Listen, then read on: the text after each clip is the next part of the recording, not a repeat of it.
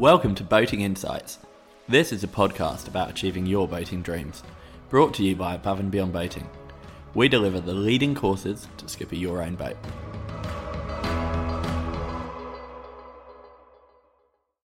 Hi, I'm Neil from Above and Beyond Boating, and today I'm joined by my dad, Mr. Chris Driscoll. Thanks for joining us, Dad. My pleasure. And today we're going to be talking to you with a slight variation on a normal boating insight, which is something that Dad taught me many years ago about creating a formula for comparisons around the cost of boat ownership each year.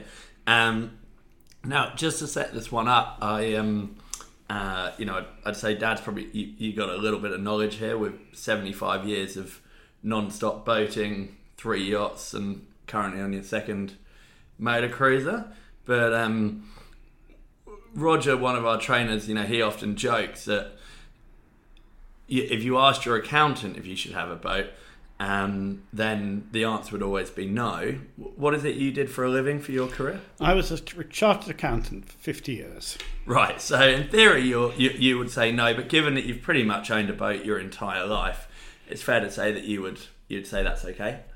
Yes, a boat is a very important part of my life. I'm lost when I haven't got one. Perfect. So we the reason I mention this is because although it's important to pay attention to the cost of ownership, the key thing is also you're buying a lifestyle decision. So it's more what we're looking at today is to give you a way that you can compare, because with boats, some years will be more expensive than others, and sometimes that's bad luck, like an engine needing a rebuild, and other years it's good luck because you spent less time in the office and more time on the water. So the point of this is just to try and help explain the cost of ownership, correct? Yes, it will vary from year to year, personal circumstances, and the other factor is the weather, which most years is fairly decent, but you will get in the odd year, just when you were going on your annual holiday, you can't do it. Okay, now the reason I want to look at this today is part of what we're going to be doing is factoring in the usage of the boat. And I think before we explain the formula, because it's not that complicated, it's just a tool, but before we explain the formula, let's look at usage. So when you talk usage, Dad, what do you count as usage? I count my visits to the boat when we won't necessarily go off its berth. I could go down for half an hour to an hour to do some maintenance work. I could also have occasions where we've got people who want to see the boat, family, friends or relatives, but they don't want to go to sea. They think they could be seasick or conditions are horrible. So we will go and sit in the cockpit. We will have a cup of tea, perhaps a beer and some snacks, and they can sit in the sun and look round, and they feel really important and enjoying themselves. And it's surprising a number of times you'll do that in the course of a 12 months. Yeah, cool. So it doesn't necessarily have to be venturing up. It's not even just whether it's in the harbour or liverboard. It's just using the boat as part of your life can still count as a day within your tour. Is kind of what we're most saying, definitely. And the one thing that we were very clear of as young people, that you don't expose people to the water for longer than is good for them, so that they become frightened. If you remember when you were a small boy, your mother spent a lot of time teaching you all about cardinal marks. What she was doing was distracting you so that you had something else to think about, and it was very, very important, and she has done that to a lot of people over the years. Yeah, okay, cool. So that's a good thing to remember. It's just because you as a skipper might, have your maximum enjoyment from big long trips, or even just the destination, if not the trip, depends on what your approach is. But if you're going to invite people onto your boat and you want to be a good skipper, it's important, or a great skipper, it's important that you're actually thinking about what's going to be right for the people that are coming, in terms of age, physical ability, seasickness. Your guests are important. You've invited them to be guests. You treat them the same way as if they were in your house. If somebody comes to dinner with you and they are vegetarian, then you will cater in that way for them and not give them a plate full of red meat. And it's just the same on the boat. Keep them occupied. You want them to go home feeling really happy and they've had a wonderful day out. Cool. Just so you know, when I'm on your boat, I'm always grateful for a plate of red meat, though. But all right. Well, look, thank you, Dad. I think that's really helpful. I think then moving into the formula. So, you know, let's look at what you do for just working it out for a year, what goes in and how you do it, and then from that, we'll look at why you might look at that year on year. Well, the first big cost everybody's got is our annual maintenance. Be it a marina or a swinging mooring, there's a bill that comes in at the beginning of the year and it's got to be paid in full usually. The next big bill at the same time is your insurance. You then need to, you know, each year that your annual refit is going to cost a certain amount of money. Your boat will have to be lifted out with a crane or brought on a cradle up a slipway, chocked off, the bottom needs to be cleaned. The yard will then professionally re-antifoul for you. The woodwork will need attention, A, cleaning off, and B, where necessary, new varnish will be put on. And with a fiberglass hull, it needs professionally polishing, in my opinion, because the tools are so heavy that the average old man cannot pick them up and do it. So they're your very basic costs. The next thing to take into account is, you know historically roughly what you spent on fuel year against year. So you can build in a budget for your fuel costs and any other repairs that would occur on an annual basis. Perhaps you've got cockpit covers that take a bit of a battering in the storms and they need to come off and go to the sailmakers and come back on. Not necessarily a very expensive job. In UK terms, probably £100 a year. Add those all together and you've got a fairly good estimate of your running costs of your boat over the year. Awesome. And then basically all you do is divide that number by the number of days usage. Yes, correct? Number of days usage. And the important thing with the number of days usage is to take into account the number of days that you physically use the boat. And that includes the days when you go on board on your normal berth for a period of time to do things. It is not the number of days you're off the berth, because the boat gets used all the time, one way or the other. Okay, and so just a few people here will probably be thinking, especially if they don't yet own a boat, they'll be wondering why we've both left depreciation out, given that we live and breathe this stuff. It's not like we don't know about depreciation. I have a view. Why don't you why do you leave depreciation out? It's very difficult to calculate depreciation on a boat in the UK market. If the economy is buoyant, boats don't depreciate particularly aggressively. My own boat, which I've now had for about 12 years, has gone down in value by about a quarter of what I originally paid for it over a 12-year period. And I just don't put that into the calculation.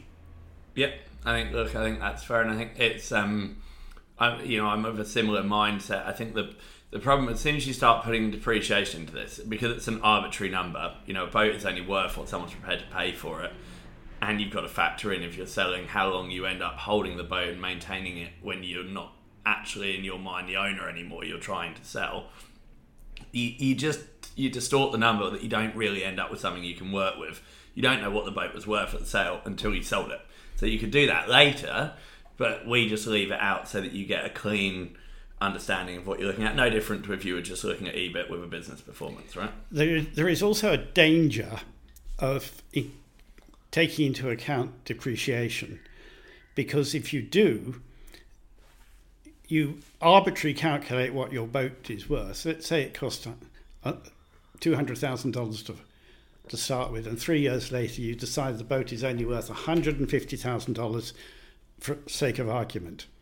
The big risk is then that you might decide to reduce your hull value for insurance purposes on that basis, so you could be underinsured if you have a claim. And the insurance company would apply the clause called average to you.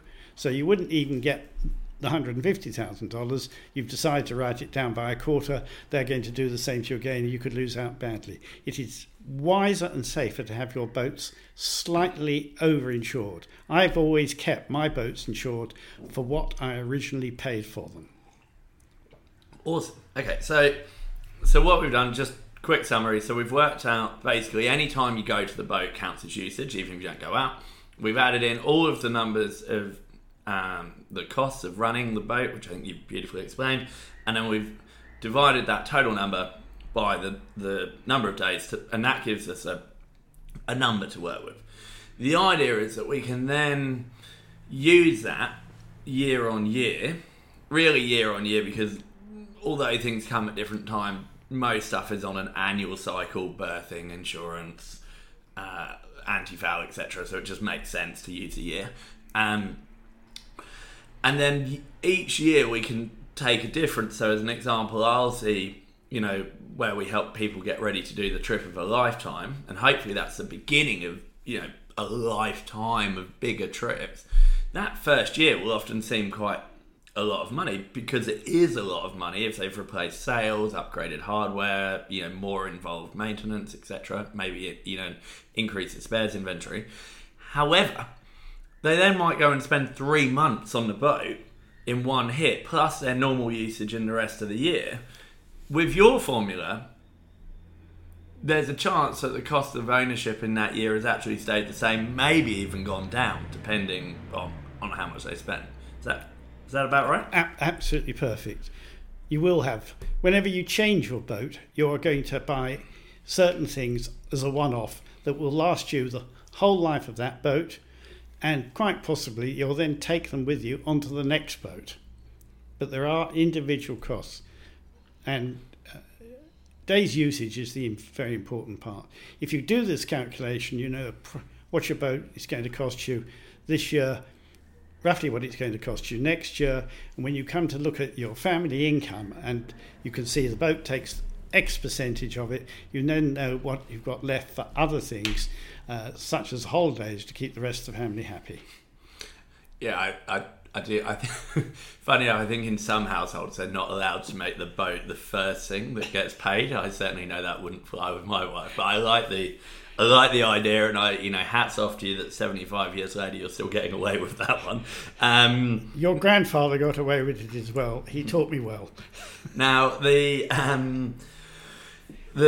part of this, and you know, it was kind of a founding principle of what we're doing with the business, is that when I then looked at this idea, one of the things I'm always trying to do is increase at least each year the confidence that people have for being able to handle their boat in a marina or under sail, where we just try and increase it by at least 10% a year of whatever that number is. You know, very simple. If they're only happy going out in 20 knots, we increase it by 10% and so on, and just keep going up.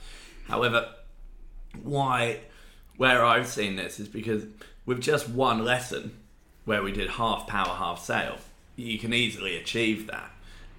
And that, for me, is where you can then also see great value. And we've seen the results now for people that have been working with us for 10 years, where they've just had us come in once a year, be it for safety or boat handling or a mixture at different points in their family and ownership cycle. And there's an easy payback from putting that budget to essentially maintain and develop their skills into increasing the usage. There's been a big change about boats during my lifetime. Your grandfather, for instance, would never have given your grandmother an opportunity to helm any of his boats. Your mother will, very reluctantly.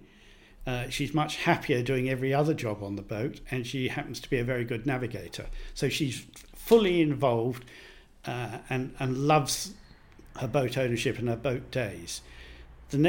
You and your sister, the next generation, got very involved, and our grandchildren, it's showing again. Ladies now steer boats far more often than they ever did before, and in a lot of families, when you're coming into the berth, the lady will bring the boat in, and the husband will do the jumping ashore on all the lines. Complete change, and nothing wrong with it. No, in many regards to yours, that's a really good thing. It's and good to have good to have pointed out. I think having a balance is excellent. Well, look, thank you very much for joining us today, Dad. And look, I think they've been an excellent boating insight. So well done and thank you. Thank you very much for having me.